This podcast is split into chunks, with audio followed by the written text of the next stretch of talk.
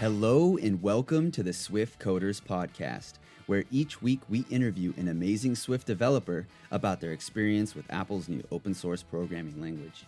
We hear their stories, learn their tips and tricks, and try to leave you feeling inspired and empowered on your Swift coder journey. I'm your host, Garric, and today's guest is Joe Masilotti. Joe is the lead developer for Beer Menus, which helps their users find great beer, and he's really passionate about test driven development. Welcome to the show, Joe. Hey, how's it going? Thanks for having me. My pleasure. How are you doing? I'm doing great. Just uh, surviving this heat wave in New York right now, but we'll get through. Oh, is it really hot out there? it's really brutal. Oh man, yeah, it was uh it was hot last night here. It kind of cooled off over the last like week or so, and then before that it was like super hot. Yeah. And we live in, we live in like an old house, and we have like this like window AC that's like probably from the '80s Yeah. or something. Anyways, yeah, but you know, it's not too bad, right? The what do they call those first world complaints? Or Yeah, whatever? seriously. It's just Yeah. not perfect. so I've been to New York a couple times. Actually, I just interviewed somebody too that like lives in New York. Who did I Hmm. interview? I can't remember. Oh, Ash Furrow. So like, Oh, he, okay, yeah. He says he lives in like Greenwich Village or Yeah. something like that, and Yeah, I was like, I was like imagining, wow, that's cool. Like you're a soft software developer in New York. Like, Mhm. do you live in like Manhattan, Manhattan, like central New York? Area, I'm in or- Brooklyn. Oh, even So- hipper. You live Yeah. in Williamsburg. No, no, not Williamsburg. Um, uh, area south of Williamsburg called Cool. uh, Park Slope, but used to live in Williamsburg. Nice until it got until it got too cool. Like hipsters moved in. And like, totally like you're like ah, this is Just couldn't take- couldn't take it anymore.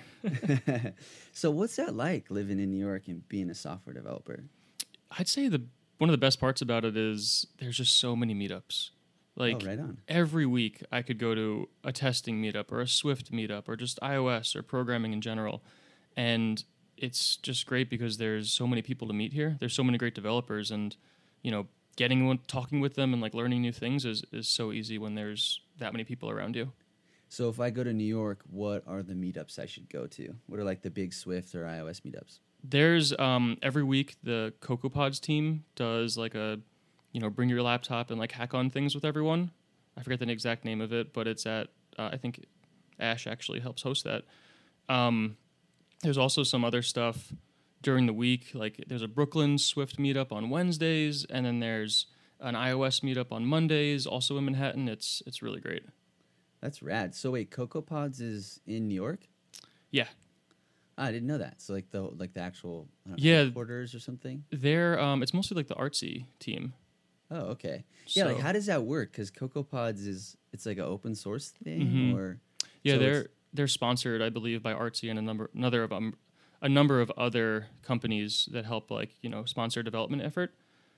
But um, Wow. I think it's like Ash and Orta, uh, also from Artsy, all are big contributors and like the leaders of that with a bunch of other people. I wonder what's going to happen with that. Like, if the Swift package manager like really gets popular, wonder like, Yeah, Hmm.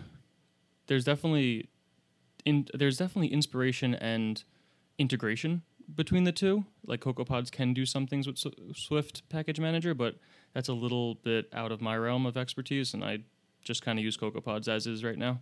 right, right. Yeah, I just started um, creating my own Cocoa Pod. Oh, cool. Like you know, like the there's this script Pod lib create. It makes Mhm. it super easy. So um, yeah, I did that for the first time. Like we're gonna start building libraries at my work, and uh, that was really cool. I think they did a good job. Um, and Yeah, the- you know, I want. Sorry, go ahead. The tools are just top notch. It's amazing using those things. Yeah, there was like a couple hiccups, but I think that was more on our end because like we weren't we weren't using GitHub. We were you know, Oh. using like a private GitLab. And so- Interesting. yeah, and so I think it was more on our our end, but it was like yeah, really they made it really easy. It Yeah. like, awesome. Yeah, so that was really fun. And then using Jazzy to like then generate docs, it's like Yeah, I saw your tweet about that. That sounds really cool. yeah, yeah. I thought Jazzy like actually gave you the template Mhm. for the documentation in your code, like in your implementation files, like Mhm. kind of like when you create a UI, um, um, whatever UI kit subclass, it'll give you like the some code commented out. like, Yeah. if you want to use this, uncomment this. I thought that's what Jazzy did, but Jazzy actually like runs a script through your files and generates like HTML, like Wow. almost. eh, I don't know if you've used it before, but basically like it creates almost like a website for you. It like scrapes your files and like gets the documentation. Anyways, it was really cool. So have Very you used cool. Jazzy before? I haven't. Okay. I've uh, the new Xcode beta, like beta five or something right now, has a keyboard shortcut to like insert documentation. Right. So I feel like those two would go really well together. Yeah, okay, so that will generate like the template, like the markdown sort of template for you to write your comments in that, like fill in the blank sort of. Mm. Then you then you run Jazzy and that will give you like a a website that looks exactly like the Apple Docs. Oh, very cool. Yeah, it's really cool. Very anyway, cool. so that's a little bit of a realms jazzy. So, all right. So more about you, Joe. What are you doing right now? You're in New York. You work for Beer Menus. What Mhm. is what's that like? What is Beer Menus, and what do you do Yeah. there? You're the lead developer. What's that like? What do you do? Yeah, so we're we're really small. We're less than ten people right now. So it's the only real uh, full time developers are a couple, a very small group of us that are like working on everything. So a lot of my development is split between iOS development. We're releasing our Android app really soon, and uh, our web stack is Rails. So anytime the iOS app needs like a backend, you know, like a service service or something, it's up to me to create those layer those Rails components, but also just straight front end Rails development for new features and stuff. So in terms of products, Beer Mhm. Menus, it sounds like has an iOS app, an Mhm. Android app that's about to be launched, Mhm. and then consumer facing. That's it, or is there a web platform too? There's a a, website. yeah, there's a, a website at- which is just beermenus.com, but it's Okay. desktop, uh, mobile also, and that is where we actually surface all of our our beer data. You know where you want to find beer in your neighborhood, what's on tap at certain bars, and all of the tools for the back end of all the actual owners of the businesses to update their menu and say what's new and stuff like that. Okay, so so run us through like a basic example. It's- It sounds like you have um, an owner operator or something. They have beer. They maybe Mhm. put it up on the website, and then you have like the users that want to find that beer. Can you kind of run us through that sort of whole Yeah. flow? Yeah, sure. So let's start with um, the drinker, the you know the user, the consumer here. They open, let's say, the iPhone app. They search for a bar nearby. They see what's on the menu, but they like they can follow that place and get push notifications. So then, when the actual owner of that bar goes in and adds a new beer to their menu through the back end website, the the drinker will actually like receive a push notification that says like, "Oh, that new Grimm beer that everyone wants. We have it on tap, so you should come by and have some."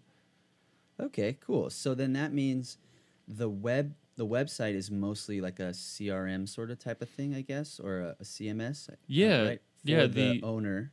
what the owner sees is very much a, a CMS. Okay, cool.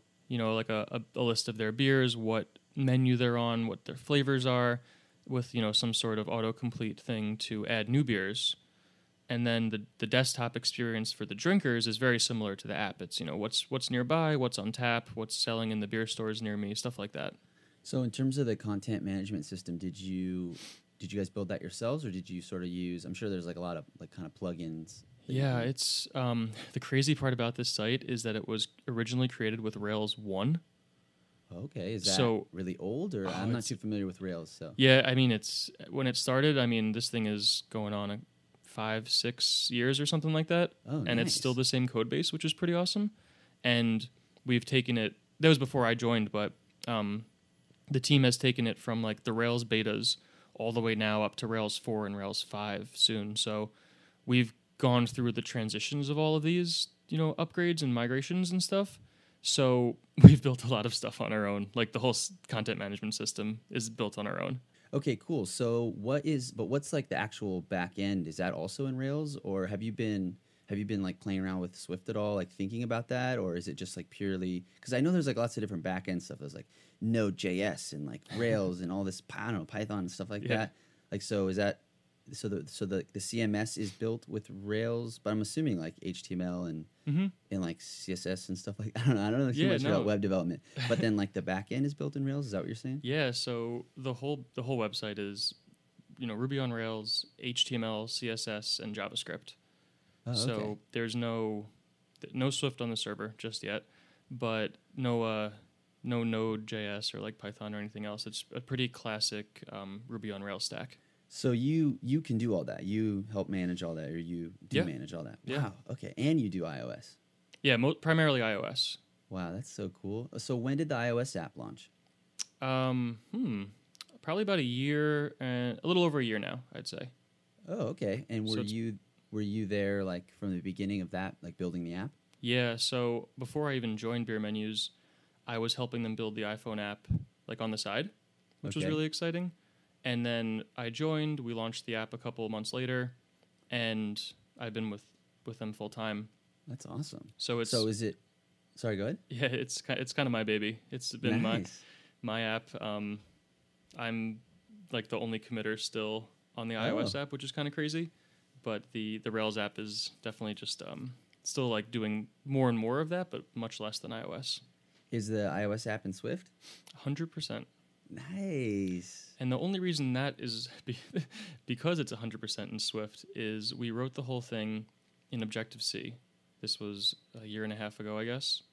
And or maybe 2 years ago now, I guess. And like Swift really wasn't the right choice at least we, did, we didn't think. And some things changed, some things happened. Swift 2 hit a milestone and we were like, "You know what? I think it makes sense. We've changed so much of our infrastructure at this point. Let's just rewrite the whole thing. We'll take the couple months, you know, downtime of no new features, no bug fixes, and it has just been so smooth from then on. Like way less bug reports, way less customer complaints about slowness, like crazy things that obviously aren't 100% Swift, but the rewrite in Swift helped dramatically. Wow, that's awesome. Yeah, really, really cool. Okay, so I want to learn a little bit about you. We talked about beer menus and what that's like, but I actually want to learn about you, Joe. Like, how did you get to where you are? So you're Yeah. in New York. Were you born in New York? I was born in New York, um, like a little upstate of New York City. So, but New York State definitely. So, but did you grow up in New York? Because I thought people in New York had like really thick New York accents. I grew up. I grew up in what people from New York would call upstate. oh, okay. So like outside of the city where Exactly. all the where all the accents come from. yeah, okay, cool. So when did you start programming? I started programming in college. I had to be, I guess, like freshman year of college. You know, my first programming class. But when I really got into what I considered like real programming was my senior year. I built an Android app just because well, like at that time, iPhone, you couldn't really do an iPhone app without getting a Mac with you know the developer license and like going through all those hurdles and stuff. And I didn't know Objective C, so I was like, you know what? I know Java. Let's do an an- let's do Android. Why not? Right? So my what is actually because like I'm kind of surprised because I think saying that your senior year of college, right? Is that what you're talking Mhm. about? Yeah. You built an Android app. I feel like kind of dates you, right? and honestly, like given what I've seen about you online, I thought that you were just like older. I don't know. You just seem so experienced. Like, Thank you. I want to talk about it a little later, like all this testing stuff. Um, yeah. Yeah. I don't know why. I just assumed you were like, I don't know, you've been programming for like 20, 30 years or something like that no. Um, not not i mean i've never seen you before and we never talked before so it's like that doesn't give you know that didn't make me think that it was just more like the content i see from you Well, like thank seems you. like a yeah yeah okay sorry continue Yeah. Um, so this was senior year of uh, college, 2010, and 2010. Yeah, 2010. And I was like, you know what? Doesn't exist right now. When I go to a bar, it's college. I don't know how much alcohol is in the beers I'm drinking. So, what's an obvious way to fix that? Make an app that just lists all the beers and how much alcohol they have.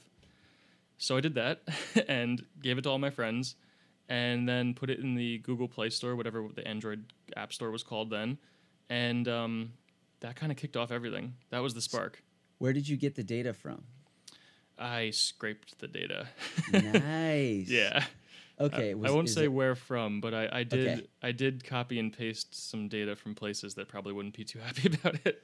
okay and so you you got all this data you compiled it and so when you'd go to a bar and um, you'd be like I, i'll have the whatever firestone ipa or Mm-hmm. Yeah. whatever's big in like in new york you would just be able to reference your application which would say like the alcohol alcohol content Totally. That's all okay so it was, it was like a reference yeah, exactly. okay cool so then what happened So that was college. Um, worked on that for a little while outside, after college and everything. Went to a big bank for a couple of years. And worked as a, a programmer? I guess technically I was a business analyst by title, but it was like half programming, half other like you know businessy stuff that wasn't totally my interest. Did you graduate with a CS degree? I graduated with a information systems engineering. So- Technically, that sh- I should be like managing a production plant and making sure that everything is working up to speed, like in terms of optimization. Interesting. It's like big Wow. algorithms, you know, figuring out where to lay out things in a factory, like really, really Oh cool my gosh, simulation see- stuff. Yeah, did you see the Gigafactory like announcement? Uh, they Yeah. talked, Oh my god. like about how they optimized every little inch. Absurd. Of, Absurd. Yeah. Okay, so that's something you might be doing. That's like that's like a picturesque example of the jobs that that degree is supposed to get. Wow. Okay, so then how did you end up not doing that? I interned at this bank for the years um, in between my years in college as like a summer intern, and kind of just like was oh I have the job, I'll fall into it, I'll see how it works. Pretty quickly realized it wasn't for me. Like I want, I realized about a year in I wanted to do programming full time, and I wasn't. So I got into iOS development on the side.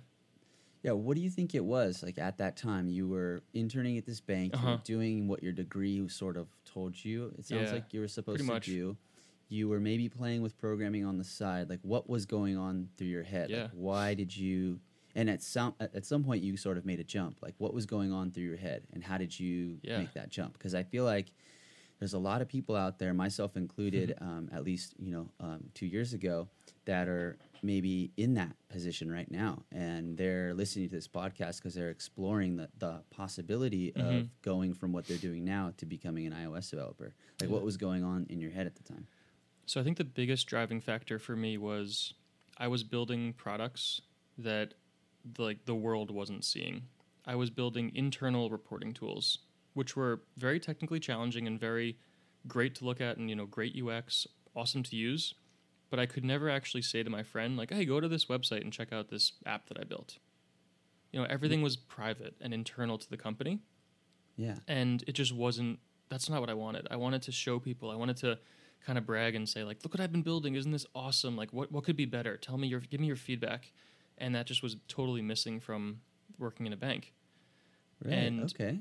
and i was just like you know what? Right now is really exciting. Like i have an iphone i don't really love web development. I wonder what would happen if i started to learn objective c like i wonder how hard it is to build an app right?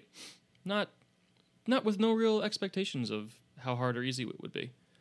So i bought a book on i think c actually. Because i was like well like, i need to know c first right? Because it's objective c shows how much i Oh, knew. Wow.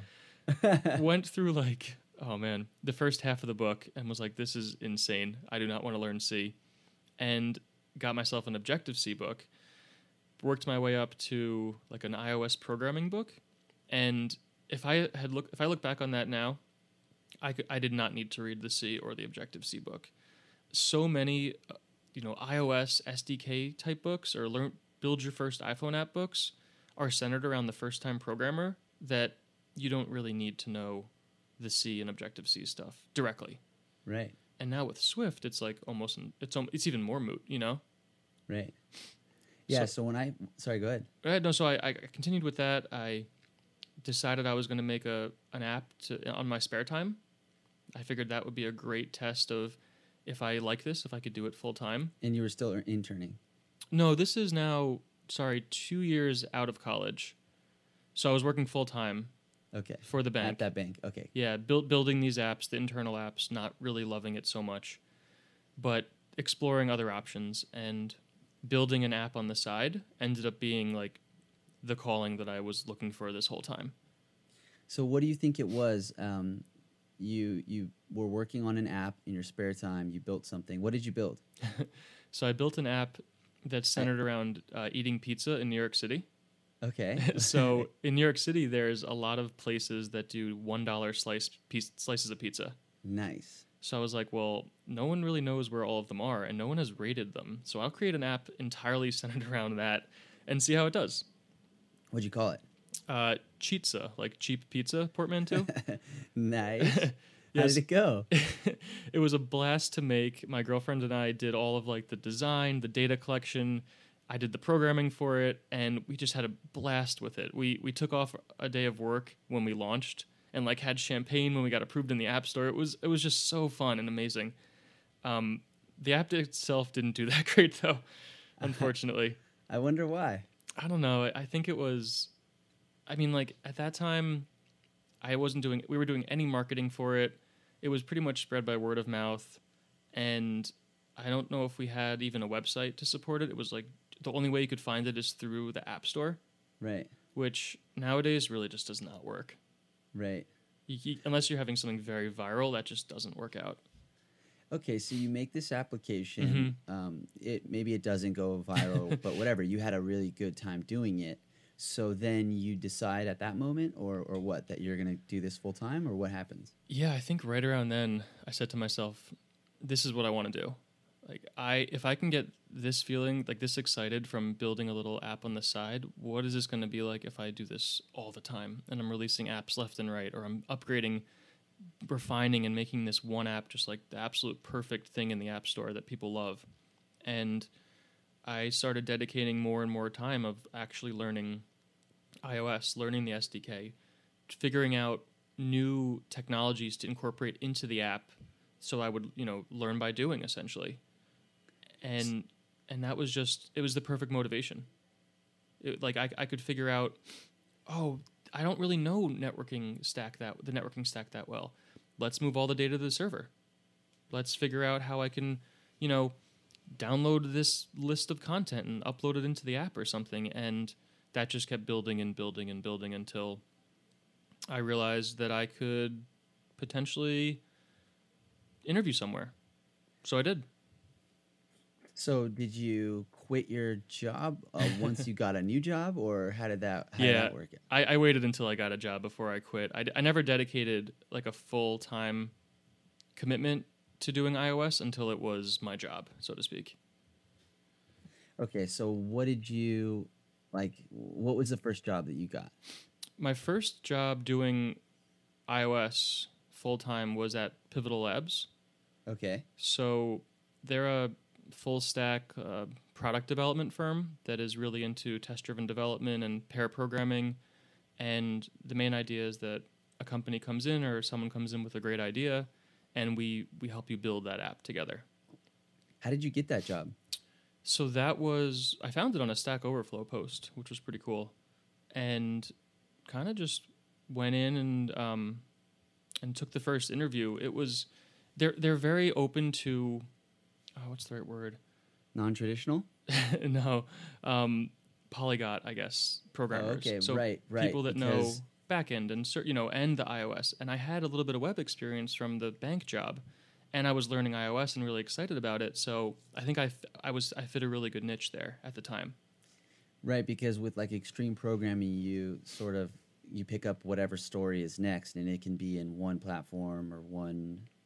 Is, is that right? Or or you can be on one client, which is like an iOS app for one month, and then maybe the team scales up or scales down, and you're on like a Rails project the next week or something like Yeah, that. both those things happened all the time. Yeah, so we have a pivotal in LA, and then I also worked um, out of Carbon Five with farmers for like a month. Okay. So I'm like a little bit familiar with that Cool. um, type of uh, extreme programming process, which I think Carbon Five and Pivotal kind of share. hmm That was so much fun, man. What was that like working there? I learned so much so quickly working there. Yeah. I, like pair programming, I still hold it um, up there as like the best way to learn anything about programming.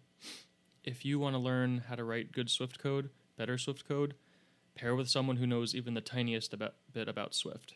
If you want to learn how to do test driven development, pair someone who kind of knows test driven development. Even if you can't find someone who's who knows a language or a feature really well, and two people are just going at it learning together, you still learn so much more because you're just always bouncing these ideas off each other. You're always complimenting each other's ideas and questions and and you know really harnessing like double energy almost. And I always say like I learned more in the interview at Pivotal Labs than I learned in like my last 2 weeks of work, which is just insane. Yeah, I really enjoyed pair programming. I didn't think about it um, kind of how you said it just now. Like maybe I might do some pair programming or something at my meetup or start Yeah. encouraging my members to do it, like to connect one on one with each other Mhm. outside to pair program and learn from each other. But um, it's a yeah definitely a great way, especially like if someone's new to the team, they just come in, they can pair uh, with somebody who's uh, not new, right, Mhm, and mhm. you know experience with the project, and then they can just learn, you know, soak it all in. Yeah, Exactly. it was really good. So when when I went to C five and paired, um, I was working with somebody who it was their first iOS project. Okay. So I was teaching them about iOS, but they were like a little bit more familiar with the project Oh, because I came in like after. But the, he was like a really experienced Rails developer, I think, um, and like, you know, he like never his hand never leaves the keyboard, like all about Vim Mhm. and all like terminal, Git flow, like crazy control over the computer through the terminal, and like his Git knowledge was insane. Like, I don't know, and I feel like that's what you learn at Pivotal too. Yeah. Um, Totally. yeah. Oh man, just thinking about it, like I can't imagine the the type of stuff. But I feel like that that stuff maybe you don't need to know at first. Like, um, you know, I- there's so many things to learn when you're just starting out. Oh, I feel yeah. like you can kind of like leave that stuff sort of like when you went to Pivotal. Did you know any of that type of thing like before? Right? Like, Oh, man, were, I were you doing like Git from the command line and all that, or I knew I didn't even know what Git was when I joined Pivotal. Like I literally didn't know what the word Git meant when I joined. We Right. at at the bank we used um, some crazy like micro not Microsoft but some way of doing source control through a, only a GUI interface where you had to do all these crazy things like check out and like check in just way way more complicated than Git. Um, so I didn't know Git at all. And wow. the cra- like what might even be more crazy is I had a the interview was in the morning and in the evening, right? Like a two parter. And in the evening was iOS. So I was like, okay, you know, this is what I'm I want to do, so I should be tested and that makes fine. That makes a lot of sense. The whole first 4-hour interview was in Rails. I had never written a line of Ruby in my life. Oh wow. So being tested how to write code and pair program and test drive in a language you've never even like pretty much seen before is quite the eye-opening experience. Wow. And it just so goes you- yeah. No, go ahead. it just goes to show that like if a company is really looking for a polyglot, it's more about how you can learn and how quickly you can learn and not what you know when you come in. Like language, Right. it's not the language or the platform. It's how quickly can you pick up to speed and ramp up on other things and new things. Right. That's actually one thing I mentioned um, on like what I think it means to be a good iOS developer. Like one of the skills, besides like knowing these like five pillars that I talk about, I also talk about just one skill, which is being able to learn, like Yeah. ability to learn. Um, and, and so obviously that goes with probably anything, but iOS for sure, like your ability to learn and like learn an- something new and Mhm. like be patient and learn that thing is like it's so key because Totally. nobody knows everything, right? But when you need to know it, if you can figure it out, you know, then you uh, then that, that's like a good skill to have. Oh yeah, I couldn't agree more. Right on. Okay, so what else did you learn at Pivotal? Because I know you're like really big into testing. So my guess is that's probably where you learned all that, or did you do any testing before? I did not do any testing before uh, I joined Pivotal. That was where I've learned most of what I still know now. You know, like that that was where I really developed a passion for it. That's where I learned what test driven development really is. That's where I learned what a good test even means. Like pretty much everything about testing that's general sense I've learned from my time at Pivotal. So same with me. I started testing uh, once I started working at Farmers, and Mhm. you know I learned through C5 about test-driven development. Um, so for those of you that might not know, like when you start to go, let's say, build your app, um, at some point maybe you'll build like a little bit first, like your actual implementation. But at some point, and maybe not. Maybe some people, the first thing you're gonna write is a test. But at some point, you're gonna write like a unit test, which is um, it's it's code that says like your object does what it's supposed to do. So like um, it calculates you know someone's age when they enter their birth date, let's say, or I don't know something like that, and like you can test that that actual piece of code is like is doing what it's supposed to. Um, so now I'm trying to to be test driven in my personal projects. Um, do you still do you have like personal projects on the side? I know like when you're working full time, sometimes like the last thing you want to do is code. but uh, do you do like still do like are you trying to implement testing in your personal projects as well, or Yeah, I I really try to always have a side project going. Uh, I feel that it, if I'm not doing what I want to do at work, let's say that day, it's a really good escape to work on what I want to work on at night or in the morning or something. But it also just it's another thing to learn and like to work on. So when I was doing a lot of Rails at work, I really was just like dying to do more iOS. So I just did more iOS at home. You know, like I, I tried to balance it that way. But in terms of actual testing and stuff, I experiment a lot more with my projects that are my personal projects that will probably never see the light of day than I do when I'm in the office or you know when I'm building quote production code. And having that freedom to just try something new, change a lot of things, break a lot of things, maybe try a new paradigm that actually is terrible. Get having that freedom of the side project to work on, I think, is really important. When I first started looking into testing, this was like in late May, so before uh, this last dub dub. Okay. And I was like doing research on um, XC test case, and for some reason your name kept popping up, and you know you had like an API reference for XC test case, Mhm. and my understanding is that Apple didn't even have one. Uh, is that true, or did I just not? Was I not able to find it? Because like before this last dub dub, I feel like you were the only one that had an actual reference for Apple's own um, framework. Is that true? That's correct.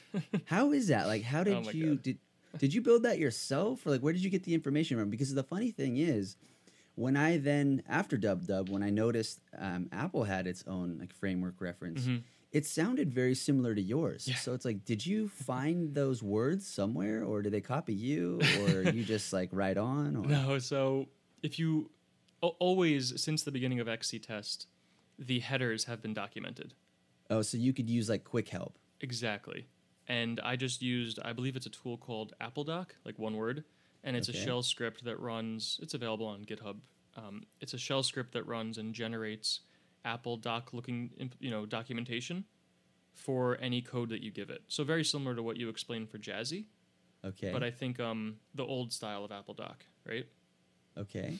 And I was like, well, this XC test documentation doesn't exist anywhere, and I'm using it all the time. I would really love a reference. So I ran the script on Apple's public headers, uploaded it to GitHub, and like immediately people were like, "Where did you get this? This is amazing. I need to like, I need to know how I can get this on my machine." So I was like, "Oh well, I'll just export it as HTML instead and, ho- and self-host it." And Uh-huh. that's how I mean, if you search, if you still if you search for like XC test case docs, I'm above Apple, which is crazy. Yeah, I is crazy. know, I know, and so that's also another reason why I thought that you were much older. Is like, well, yeah, duh, this guy is like obviously some testing like guru. he has the documentation. Like, so why do you think Apple didn't have documentation? I don't understand this. I like, think, if it was just that easy, yeah, ah man, Well, I, I think is it? it's it's it's either it's one of two things, probably a combination of both. Um, the first one just being an oversight, like they forgot to do it once in Xcode and they just never got around to doing it later. Because I'm sure that their tools to generate documentation aren't as simple as just running a script. You know, there's probably a whole bunch of hoops that they have to jump through or ways that they different have to standards. Yeah, yeah, stuff like there were spelling mistakes that would never have gotten in, so it probably never went through review, stuff like that. Um, and also, I think that Apple's previous apathy towards testing, like r- until really last Dude. WWDC 2015, they hadn't updated their testing framework in in years. You know, until they released UI testing, they were working with a JavaScript framework that they didn't even have documentation on, let alone example code or any other like anything for. So Yeah, ah, man, it's it's frustrating. I feel like very recently, if it was maybe 2014 or 2015, but very recently, I started seeing at DubDub sessions on testing, and like even in maybe like what's like either platform State of the Union or like what's new in Cocoa Touch maybe or something like that, like one of the more bigger ones, like talking about testing. Um, I wonder maybe, and then even like this year they mentioned dependency injection, which I Mhm. thought was really interesting. Um, so I wonder if maybe recently someone got hired, you know, someone was hired, or maybe they just realized, and like now that's like more emphasis on that because from what I've heard, testing in iOS development is just like it's not really something you think about, but testing in other uh, platforms like Ruby or something like that is like the first thing you think about. So maybe that's like there's some movement there. yeah, I, I really hope so. And I think that you touched on a really good point that just testing on iOS really isn't that prominent. You don't really see a lot of it. I I think that that's changing dramatically, even over the past like year or so. and I don't know if it was WWDC that sparked it or if WWDC happened in that way because it's been sparked, you know, like which was the chicken or the egg there. But testing in iOS is really starting to pick up and there's there's blogs on it now. There's you know, there's people to follow on Twitter. It's it's really becoming part of the culture, which I think is really important for Swift, which is so, still such a new language. And I, I think the other side of that coin is just it's st- like iOS is still new, you know? Like Ruby's been around for so much longer. You look at C sharp, Java, those languages have been around forever, you know? And Objective C in terms of iOS development is still less than like a is like what a decade old, a decade Right. old. Swift Right. is a couple years old and testing just sometimes isn't the focus at the beginning. It needs to be Take- cultivated. and it takes a little while to like build up all the tools, Mhm. uh, the developer tools. How would you say we are uh, right now, coming like compared to some of these other platforms, like the testing tools we have? So Yeah. uh, we have XC Test Case. Uh, we're using uh, Quick and Nimble. Awesome. Brian Gesiak. I really enjoy that. I'm Mhm. thinking about um, playing around with Fox um, property testing. I think it's By called. Jeff, yeah. Yeah, uh, so I haven't played with that yet. Um, so, but we have XC Test Case, we have UI automation Mm-hmm. um, built in. Um, what, what what's your feeling? Um, like, do you Yeah, I- do you feel like we're doing a good job. I mean, obviously, there's probably we could always improve. But what's your what's your feeling? I think we're getting there. I think that the the test suite, like even the runner, has been is way more reliable with every Xcode version. The the test runner. So the Xcode, I guess, when it's actually running your tests. I like in the console, in the like it kind of outputs stuff. I guess I just mean like the f- the code that physically takes your tests and executes them. Oh, okay. So I remember Xcode four. What are we on? Xcode five beta. So like Xcode three, I guess. Tests would just like blow up for no reason. They would just fail, and, or they would crash because of memory leaks and stuff. And I don't know what's contributed to that, but it just feels like it's a lot tighter now, which is really really awesome. Cool. And I, I think that the biggest, still the biggest limitation comes from lack of any sort of solid mocking in Swift.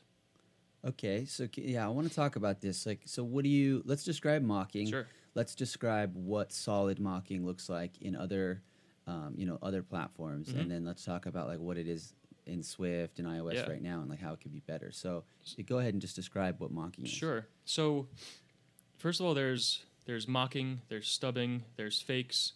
All all of those have very specific different meanings that Oh, I personally don't think are that important. Like Okay. doing what you're doing, do what you're doing. If it works, it's fine. You don't you don't need to know the exact name of it.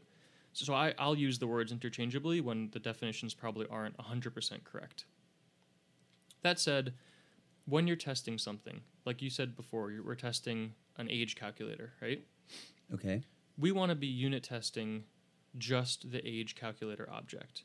If the age Right. calculator has a dependency, let's say it needs to get, for instance, the current date from some sort of other external service, Right. we don't want to be testing that that external service also works when we test the date calculator. Right. Because we'd have a separate test for that. Exactly. And then if the date service blows up, we our age calculator test shouldn't also break.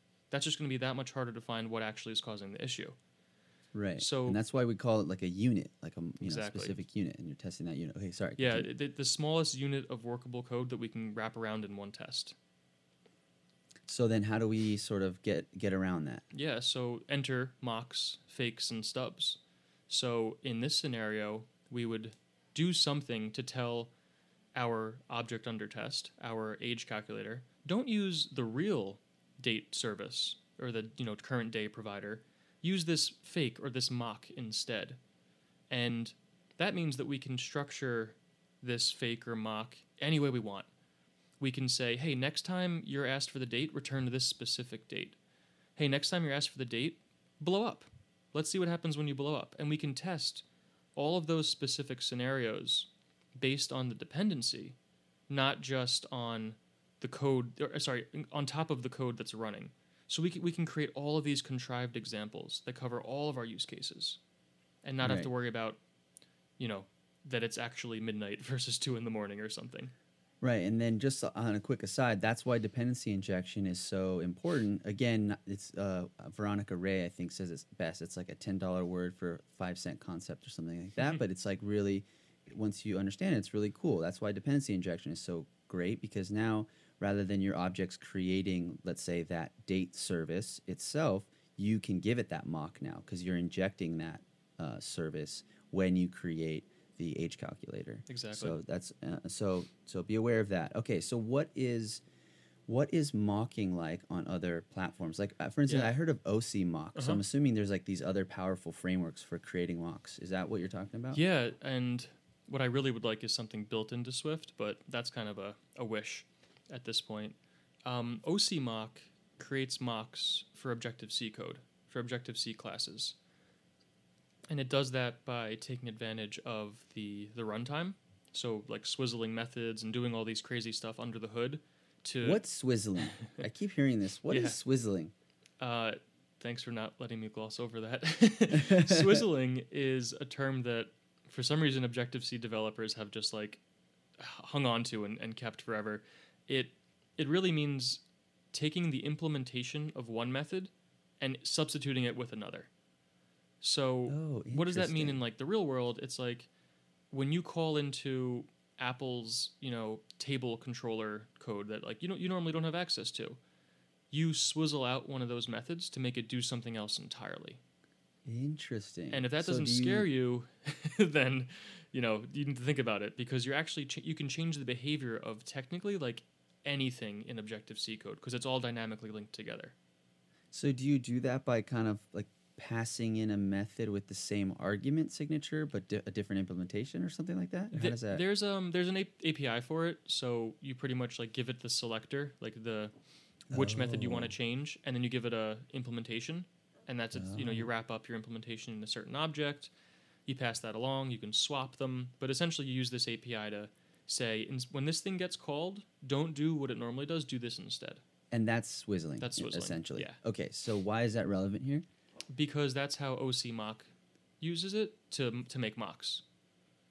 Um, Okay, what does it actually do? Like, Yeah. how can something generate mocks for you? I don't it understand. that. uses uh, reflection, so it actually looks and sees like Friday reflection.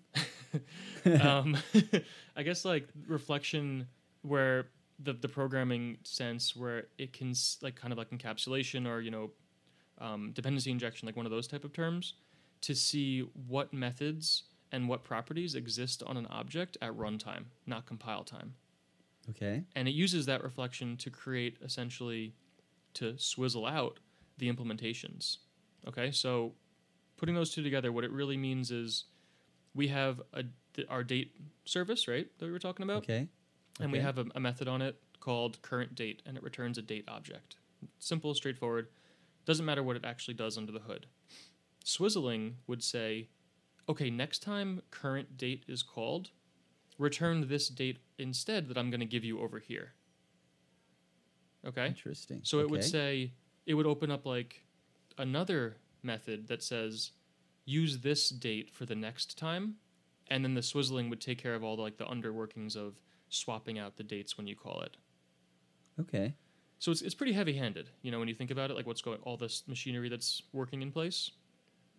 Um, and So- you can't do that in Swift because there's no Objective C runtime. So are there things like this in other platforms? Like so, OC mock is for mocking Objective C uh, units I'm Mhm. ass- or you know objects. I'm assuming. Uh, I've never played with it. What do you like? What do you have in other platforms? Like say Ruby on Yeah. Rails. What do you? What's like the framework, or is it built in, or what do you guys have there? So Ruby on Rails, I there is a framework that's built in. I, I think it's like mini test or, or test case. I actually don't not familiar with it because I never really use it. I use uh, RSpec, which Okay. is the same syntax and same like kind of paradigms ideas as um, Quick and Nimble. Oh, like, I guess quick, I should say. Like the the structure of the befores, the lets, you know, the afters, Like the the matchers. The matchers are nimble. Oh, oh, right. So quick. Sorry, Yeah, quick. so quick. So yeah, everything before the describe context Mhm. before each and the it. The subject, all that crazy stuff. So that that's all model, modeled after RSpec. Oh, cool. I love Quick and Nimble, by the way. Yeah. I actually was out the other night uh, at a at a concert, and I just got inspired to write a poem using quick Okay. and nimble. Okay. I'll I'll link to it. Um, but basically, it's describe life context given chance before each life constructed with chance constructed. Um, expect. Uh, oh, sorry. It. Uh, it emits any to thrive. Expect life to not be nil. Okay. I'll send it to you. Okay, It's nice. pretty, and it was 139 characters. Wow. It's pretty good. I'll send it to you. Um, okay, so quick and nimble Mhm. or quick is off of RSpec, but is there like mocking built into RSpec? Um, and this is a little bit further out of what I'm totally unsure of, but there's some part of RSpec. It might be like RSpec mock or something, but RSpec gives you. There is a, an easy way to, to mock in Ruby using RSpec, right? Okay, Let's just and let's keep it with that. and it makes your testing like quicker and easier, or Yeah, it's just it's pretty much the same. It solves the same problem that OC mock does, but it's a little bit different because of the way that Ruby objects work. And like, are you familiar with like duck typing? no?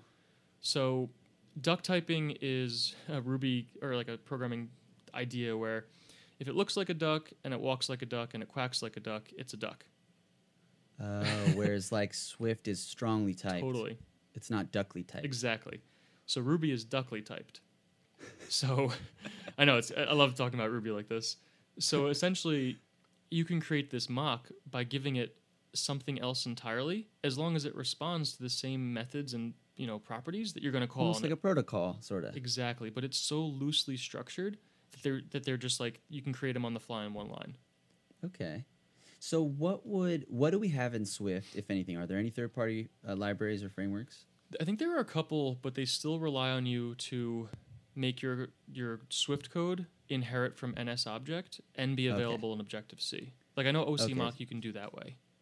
So you can't really do protocol and value type uh, pro, uh, oriented programming, I guess. I guess you could, but okay. it wouldn't be as like you, you couldn't use any structures. You could start there.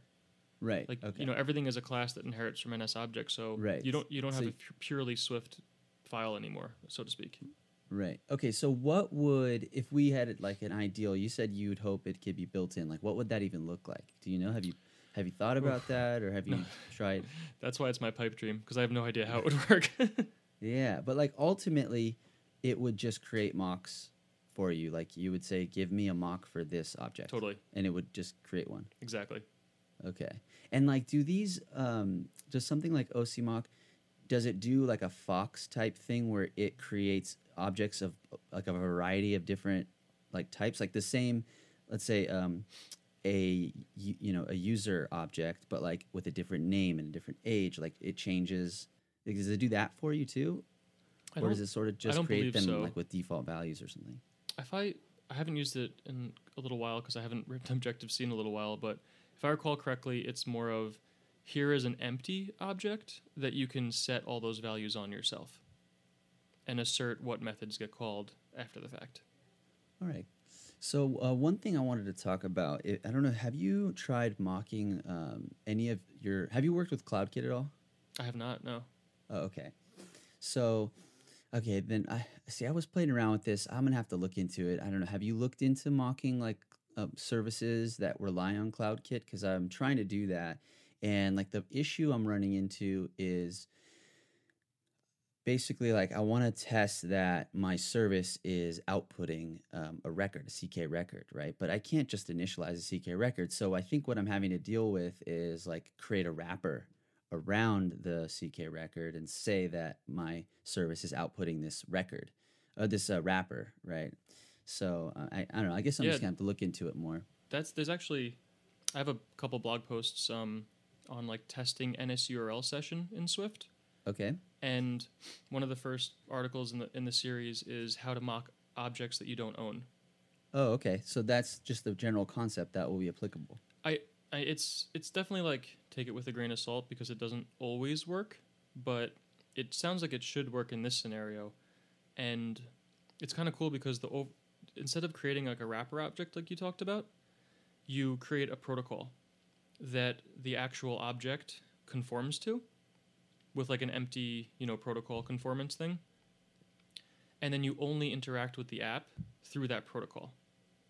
So you have the concrete implementation of the protocol is the one that Apple created, and it's it always just works the way it is. But you only talk to it through protocols, which means under your test you can stub it out with a fake or a mock of that protocol, not And the it can actual be object. anything. Exactly. Okay. I, I'm sort of doing something like that where I want to create a mock database, and uh, but I don't actually want to test Apple's um, you know database, right? Like my service relies on a database, so I create a um, just a database protocol. I have CK database conform to it, empty conformance, um, um, or no, actually, I I have one method on that protocol that is the exact same signature as the CK database um, uh, perform query uh, method, and so in in um, my service, I can just say database, which it doesn't know it's a CK database. It just knows it's a database protocol. Perform query, and it's the exact same signature, but um, it's it's not. But it's like it's really interesting. It's actually calling the method on the CK database because it's the same signature. It's really cool. I didn't know if it was going to work, but it did. Um, anyways, this is something kind of new I'm, I'm working with, but I'm going to look at that article. We'll link to it too in the show notes. One thing, one, one thing I want to talk about is uh, why testing. Like why, uh, you know, you really enjoy testing. I, I'm into it now. I want to get better at it. I really like working with Quick and Nimble. It's really fun. What is it about testing? Uh, why do you like it so much? Why are you so passionate about it? I have two, like big picture, like two main reasons why I love it. Um, one is for me writing code, and one is once the tests are written, what it gives you. So I want to start backwards because I think those are the ones that are kind of more common. Having the safety net of a test suite is extremely powerful, and I think that that's underestimated until you actually have a fully tested, not fully tested, like 100% coverage, but a very highly tested suite of code that you can go and refactor things and not worry about other things breaking. Because it gives you the freedom to make these crazy changes that you would never even try without the safety net of tests. And all you're doing is hurting yourself there because you're not going to refactor when you should be, you know?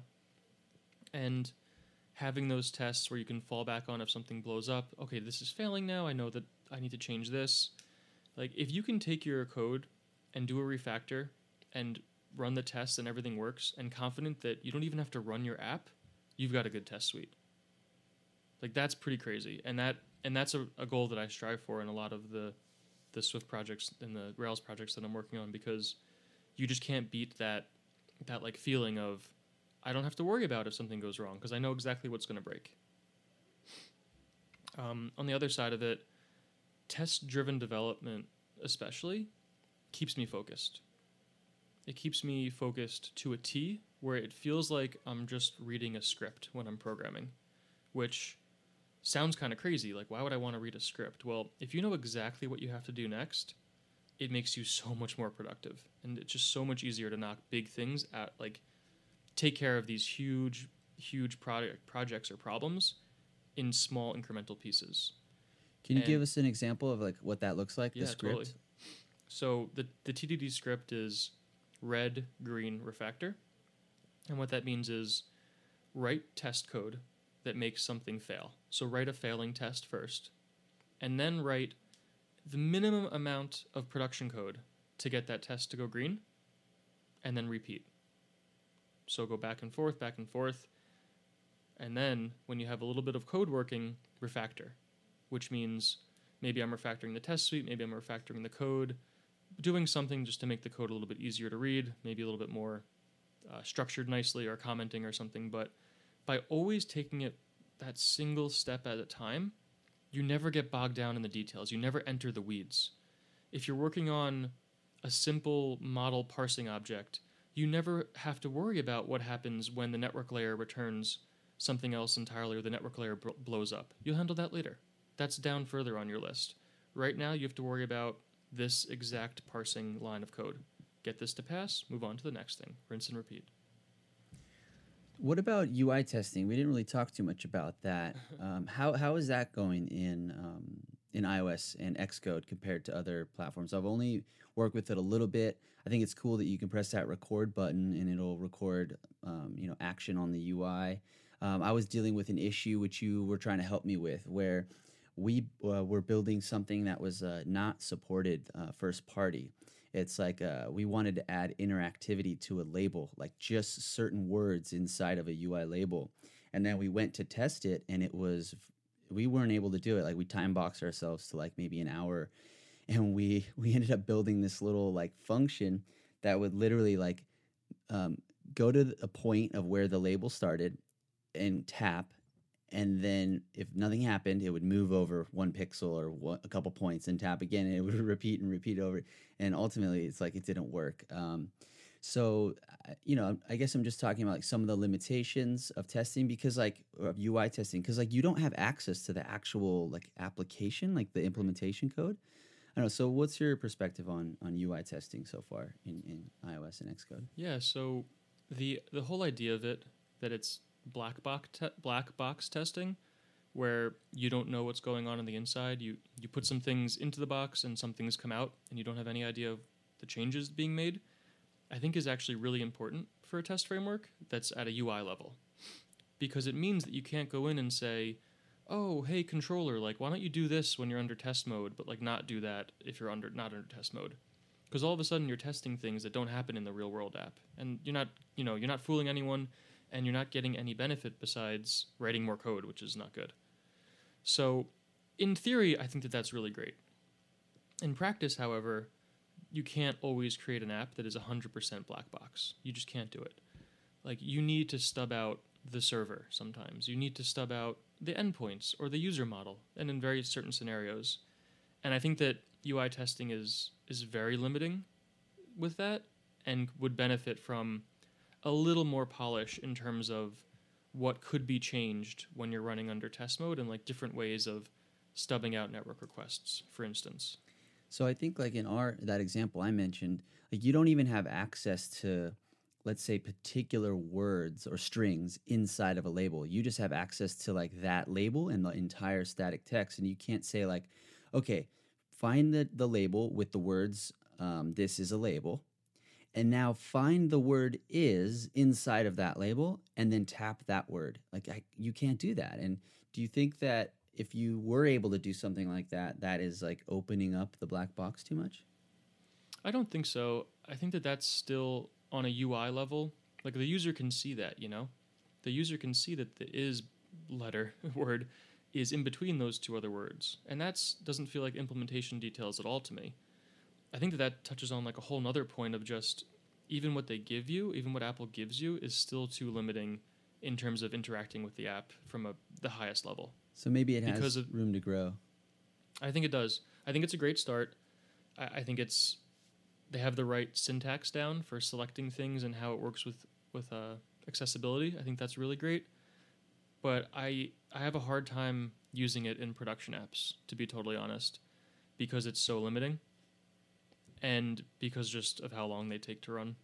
Unfortunately, So, oh, they do take a little while. It's definitely faster than you know doing it manually. Um, but so you mentioned something about accessibility. That is really cool. It seems like um, all of the UI testing uh, framework was built on top of accessibility, which I think is really cool because then it forces you to implement accessibility. Things like the accessibility label equals, I think is is right. Like you would say that this label's accessibility label is this string. I think so. When like the with when an access when a user um, that uses accessibility type features like clicks on that or something, it would like say this is the uh, date label, like right, or it would say whatever that string is. I think something like that. Some yeah, I think that you know there's though that specific example is just a perfect overall idea of what more things could be added to this if they like either open sourced it or even just like talked about their plan moving forward with it. Yeah. So, but that just goes to say like it's really cool because it kind of forces you or it encourages you, gives you incentive to implement accessibility features, which Apple is like really um, gung ho about. Um, I want to kind of quickly go back to my example and say, ultimately, we were telling um, our UI UX people like, look, we probably shouldn't be doing this um, interactive label because it's not supported first party. It's more of a web thing, right? Like clickable words is more of a web thing. And it just it's reinforced when you go to test it, right? Like it's not testable because it's not really something that's supported. So I just wanted to kind of mention that. Um, but uh, I also wanted to um, let's see, ask you about FB snapshot test case. I think it's called. Have you heard of this? Mm-hmm. Yeah, from Facebook. Yeah. Have you worked with that at all, or do you know anything about that? I know a little bit about it. I've never worked with it directly, but I I think that's just like a whole nother type of testing.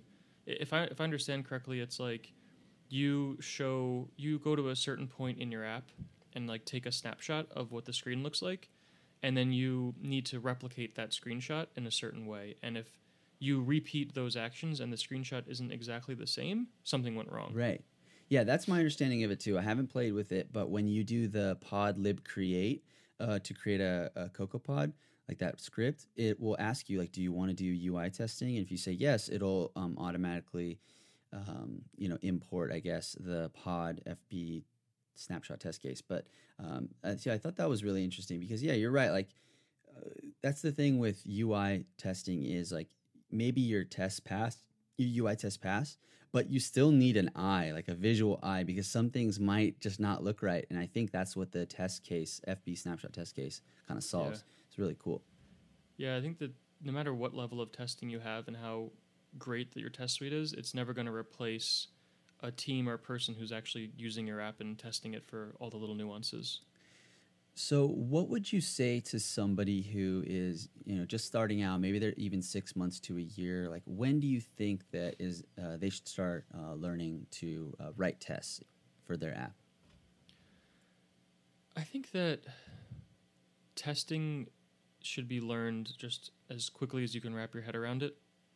Um, I know that's not an exact date or time, but I find that it's a really valuable tool in learning because I can write a quick test. Let's say I'm learning the iCloud syncing, right? I can write a quick XC test case and say, okay, I create this object, I send it to the iCloud thing, and the iCloud set a breakpoint. What is the, you know, what does it return? Or I, I think it's going to return this. Let me make an assertion that it does that. It's a really cool way to just kind of play around with new frameworks without having to really worry about getting all the scaffolding up and running. And I use that all the time to try out new things. It's kind of like my own little command line, but I'm on a test suite. And it's great because I'm I'm in a test scenario, so I don't have to worry about like launching the app every time or clicking to something or triggering something from a button. I'm also, you know, if I set a breakpoint, I can use the the console, no you know, no problem and poke around with some things even more. But I think that's a really valuable tool that I kind of abuse testing for. And the best part is like when you finish it, sometimes those tests are good enough to keep and make sure that what you're testing actually works the right way. So you kind of get two birds, you know, with one stone there.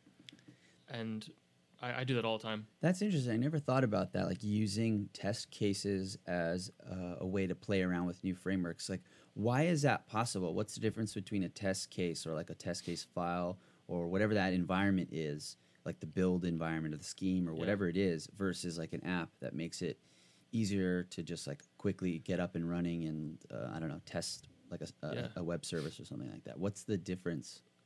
I think that the difference is is speed.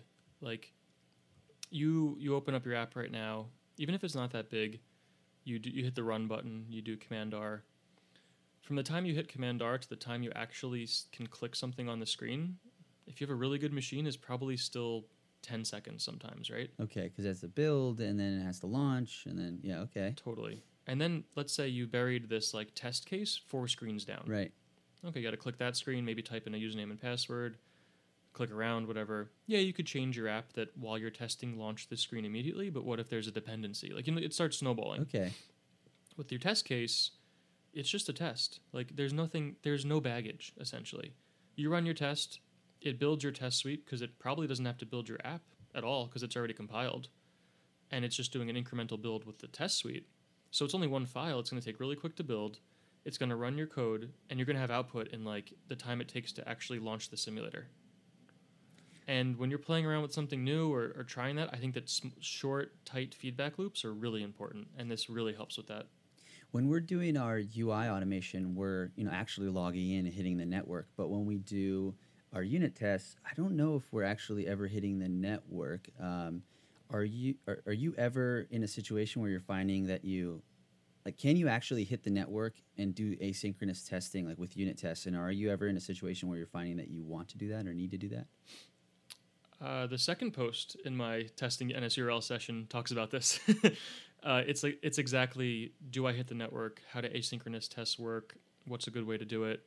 Um, to summarize it without giving away all the details, pretty much, I never let the unit test hit the network in any way, shape, or form, and I try to flatten anything that's asynchronous into a, a flat callback stack. right like a So a there's no or- waiting. Yeah, exactly. There's no waiting. There's no asynchronous going on. It's just all flat. And I use that.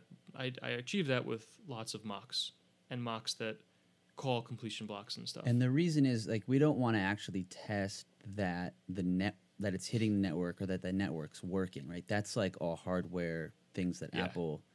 Um, okay, okay, interesting. All right, and so those tests are going to be slow. right, and that's the benefit of like unit testing is they run super fast. Exactly. And I can take my laptop to a coffee shop, and if I don't have Wi Fi, I can run all my tests and nothing matters. You know, I'm not dependent on a network connectivity or slow Wi Fi or like having to type in my like a weird password to Time Warner because like that Wi Fi box popped up, you know? They all just run locally. So when you're just starting out, you know, you have to learn Swift, you have to learn Xcode, you have to learn UI kit, you have to learn like how to read the documentation, you have to learn like MVC. Um, there's at least like five big things you have to learn. Um, would you say that for some people, maybe they could use testing as like a, a sixth sixth thing or like an additional thing um, to help them learn, or that they should start learning it? Like my feeling is uh, there's just so much to learn already that like I would put it off and and and you know wait until maybe a year or something down the line or whenever Mhm. you're ready. I mean, it sounds like you said if you can do it, but like, what's your what's your sort of feeling on that? I think it's a it's a tough balance. You know, do you do you want to be producing quote and getting stuff out the door and like learning all the frameworks, or do you want to have code that you know is working and reliable and maintainable? And sometimes those the goal like both of those aren't weighted the same way. Sometimes your side project doesn't need tests because you're going to throw it out in like a month or two. But your you know your production app that's going to be existing for like beer menus for six years, eight years, you probably want a solid test suite for that thing. Right. So yeah, I guess it depends on your goals. Like if you're just trying to get an app out the door, you're just trying to learn to build this app. Um, you know, maybe it doesn't matter. But if you're maybe you're trying to learn to get a job at a place like Pivotal or something, Yeah. maybe they would be impressed that you already have a little bit of testing knowledge. I th- and I think that if you looked at two candidates and one knew how to test and one didn't, the choice is pretty obvious. Yeah, really interesting. So yeah, I guess it depends on your goals.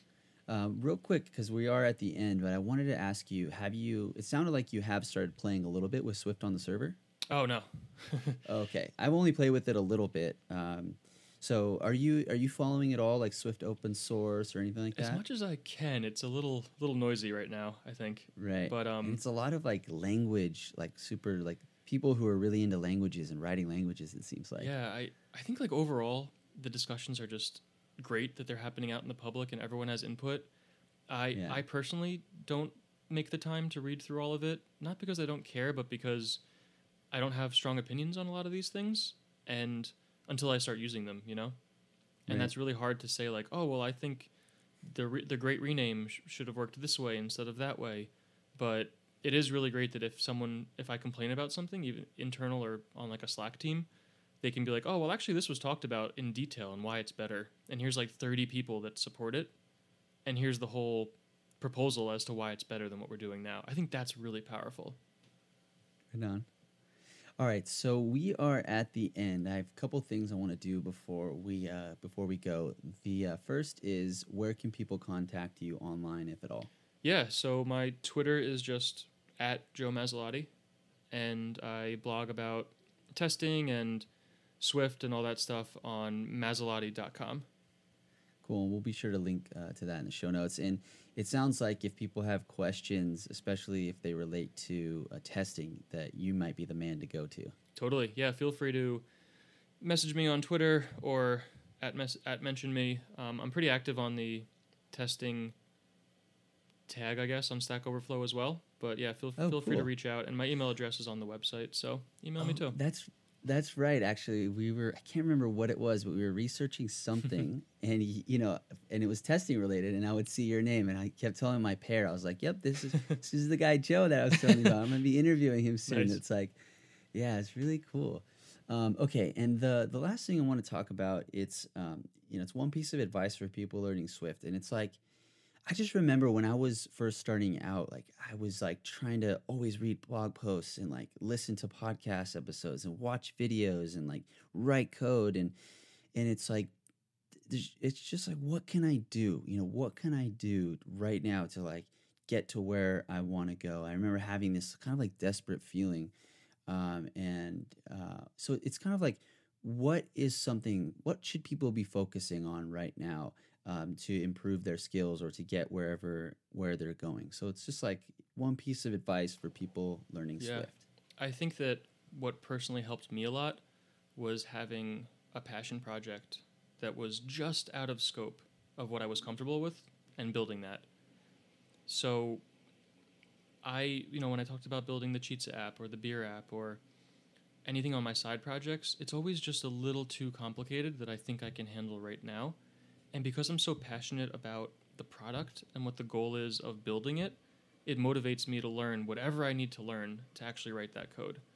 And if you can translate that to just learning anything, I think that's super valuable. But like you said, there are hundreds of blogs out there now. There are infinite resources almost on Swift, and I think that they serve better when you're Googling for an answer rather than reading someone's blog straight through.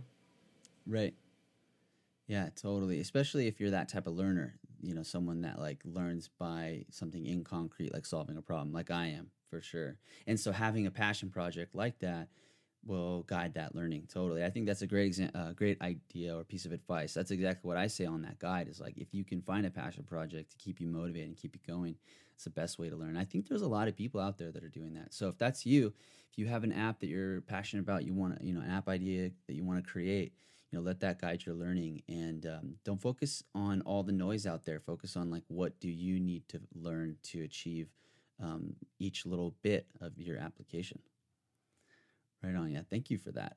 All right joe well thank you so much for coming on the show today for sharing your story with us uh, you know growing up in new york.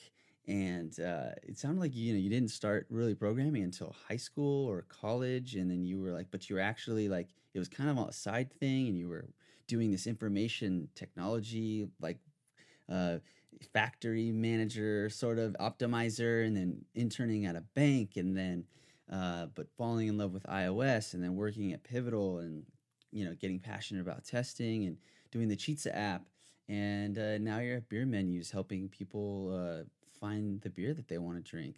I love beer so thank you for thank you for making that. So yeah thank you for sharing that story with us and, and all your advice and your tips. And um, yeah, I just uh, appreciate you coming on and doing what you do, you know, especially like having that um, reference for the XC test case before there was one officially from Apple. And yeah, just doing your thing because it's really important, um, the work that you're doing, uh, especially, uh, you know, to have someone like you that's passionate about testing. You know, to anytime there's a question, I know I can probably come to you and you would probably have a better answer than I might find anywhere else. So yeah, thank you so much. Yeah, well, well, thanks, thanks for having me. This was a blast. I definitely encourage anyone who is curious about testing or pairing. Like, you know, remote pairing is possible, and if you're in New York, you know, happy to have a coffee or a beer and, and chat about whatever uh, strikes your fancy. All right, that's great. All right, well, I look forward to talking with you again, maybe uh, in person. Maybe I'll come to New York one day and we'll uh, we'll meet up. That'd be great. And that's the show, ladies and gentlemen. I hope you enjoyed listening to the Swift Coders podcast. Feel free to share the show with a friend, leave a review on iTunes, or recommend us on Overcast. If you have any questions, comments, or just want to say hi, contact me on Twitter. Until next time, go swiftly, my friends.